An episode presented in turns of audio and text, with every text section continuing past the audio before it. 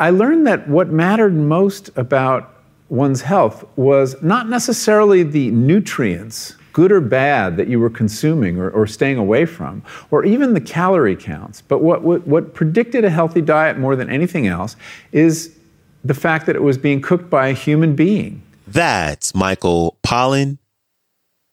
And this is the Depression Detox Show.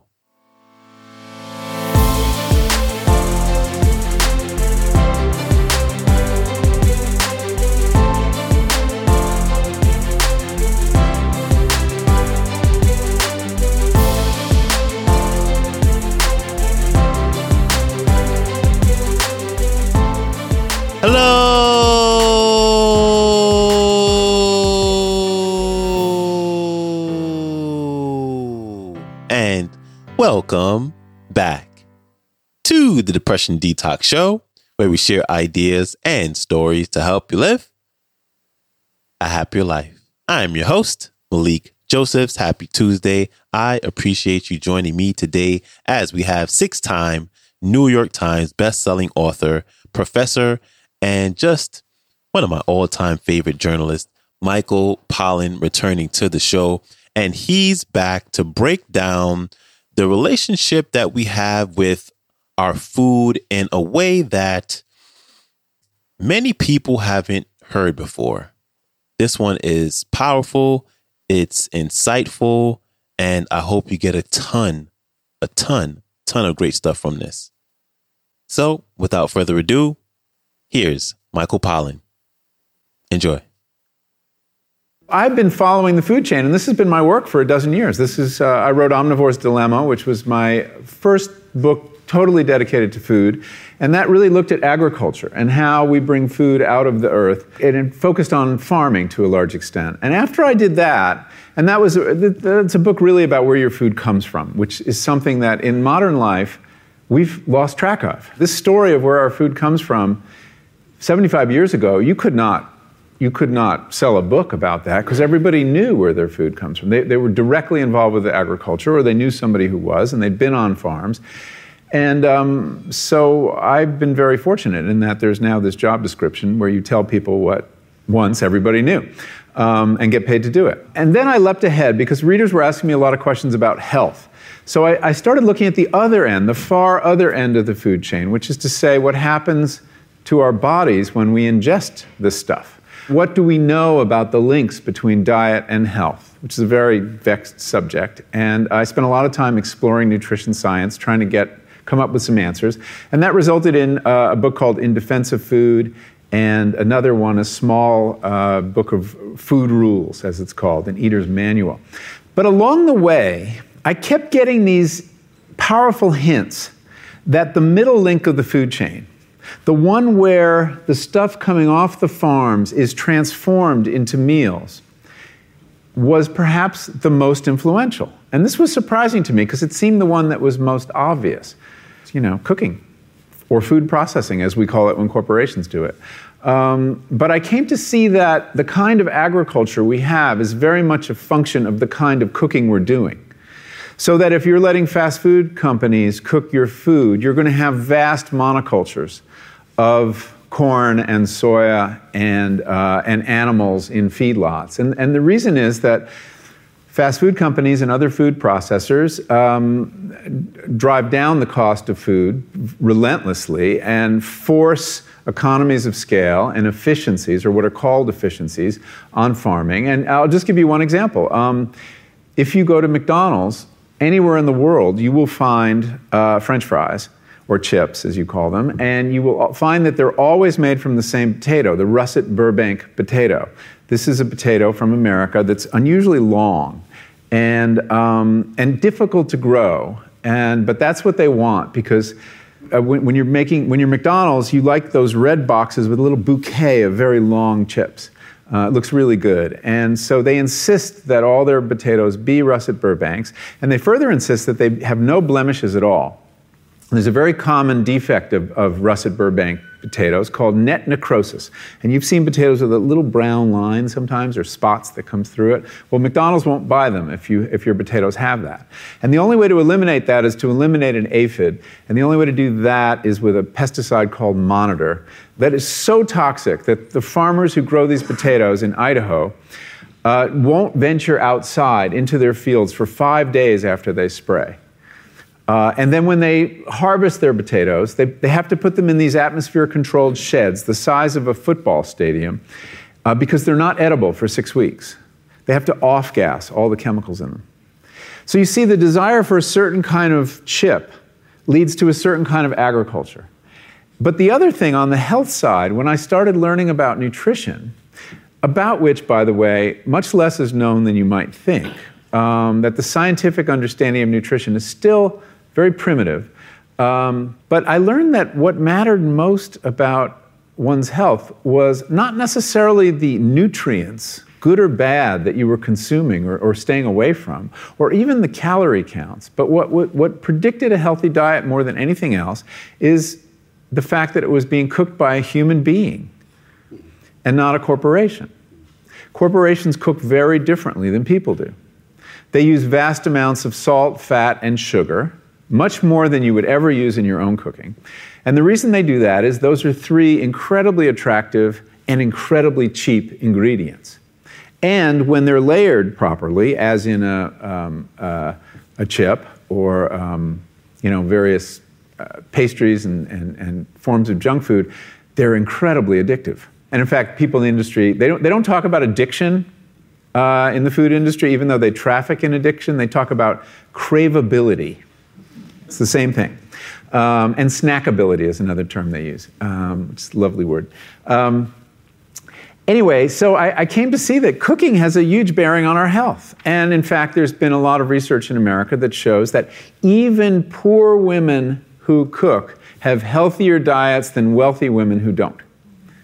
So you see, the usual class bias in the quality of diet is, over, is overtaken by this fact, this key fact Who's cooking your food?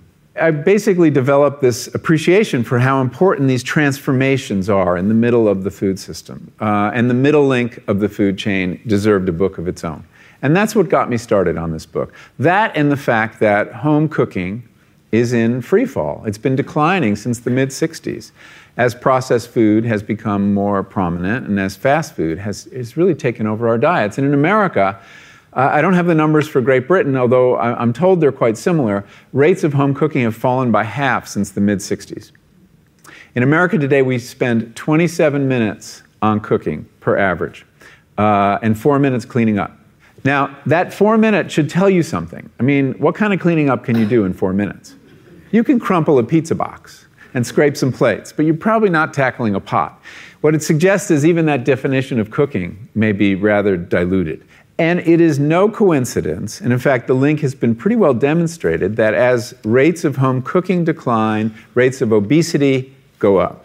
And if you look around the world, the countries where home cooking is still healthy, that tradition, that practice, have lower rates of obesity. So I set out to write a book about cooking, but the way I'm describing it, you, you might think it's a policy book or an argument. Um, and it actually isn't. It's, I mean, there's an implicit argument in it, but it's really a, a story of my education, learning how to cook. Um, and I decided that the best way to encourage people to cook was to remind them what a beautiful, miraculous work it is, practice it is, and that we have been I would argue, almost brainwashed to think of cooking as drudgery, um, something we don't have time for, or something we don't have the skills for. We fetishize cooking in our society today. We all watch television shows about these heroic athletic chefs who can do these amazing feats while the clock is ticking down behind them. It looks terrifying. It looks like work best left to professionals. And restaurant cooking has kind of become what we think of as cooking. But of course, that's never been the case. Restaurant cooking is a very special, specialized activity. And that's not the bar. We're being daunted about cooking. And then you have the industry with marketing messages that are flattering our sense of busyness and, and, and, and implicitly telling us, you don't have time to cook. You're too important You're a loser if you have time to cook. and that's, you know, this is traditionally how marketing works. You create an anxiety and then you create a solution. So I do tell the story of how we came to this uh, in the United States and how a culture of home cooking was dismantled, deliberately dismantled by the food industry.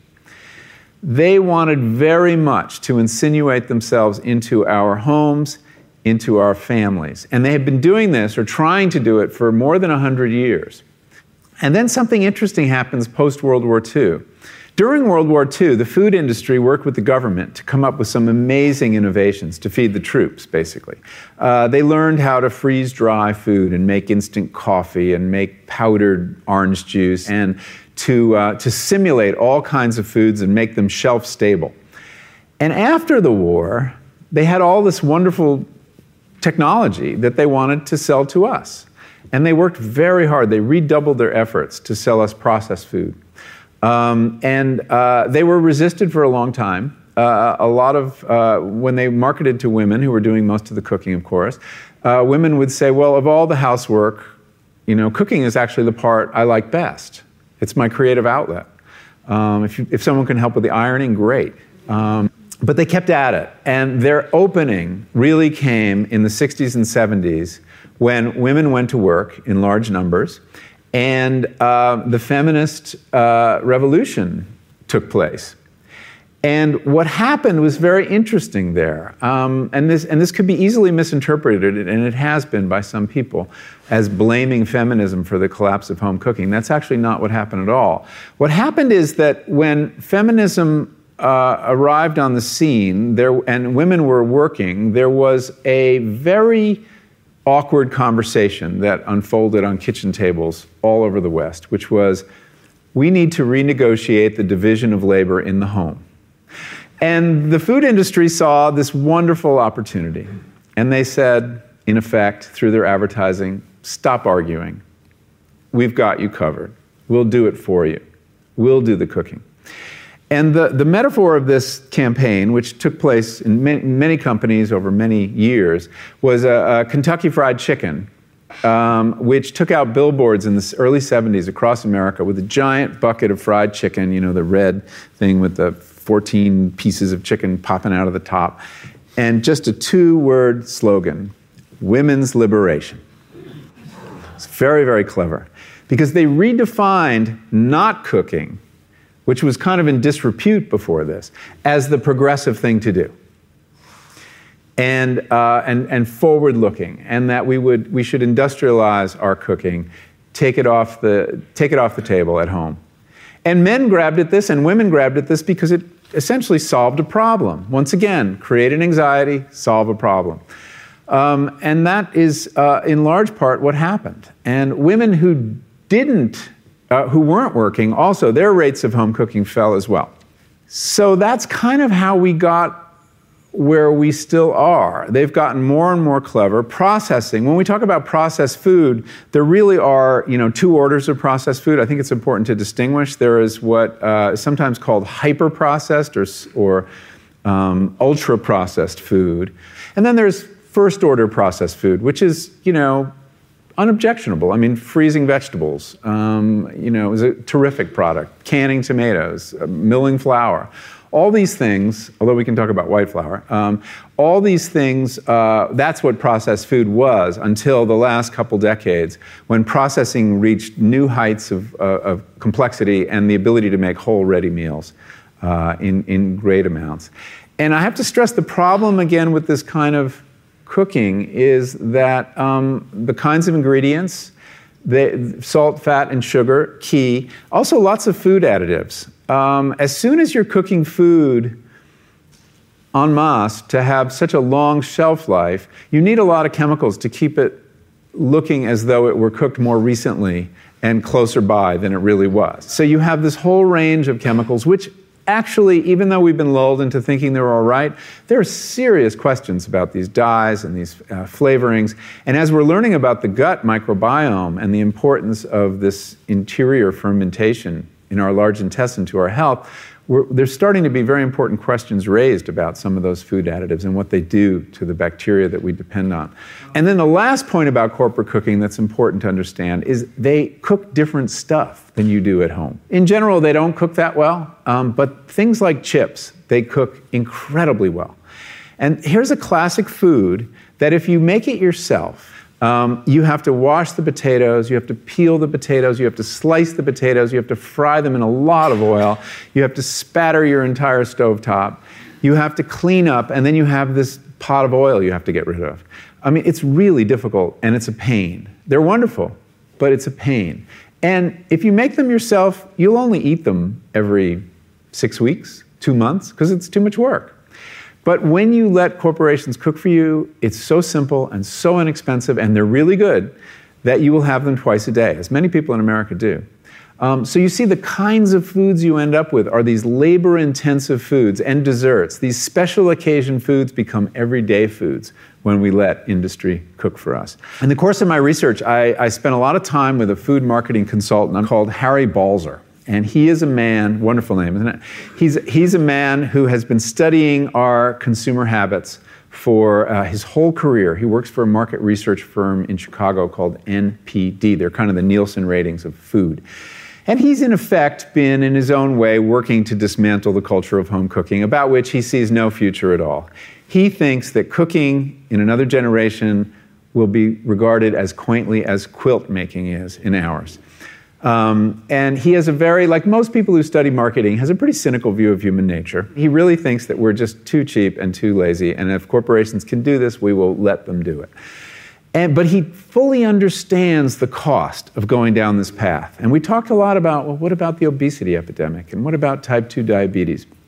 And this is a man, you know, this is, I'm talking to a voice who's in the belly of the big food beast.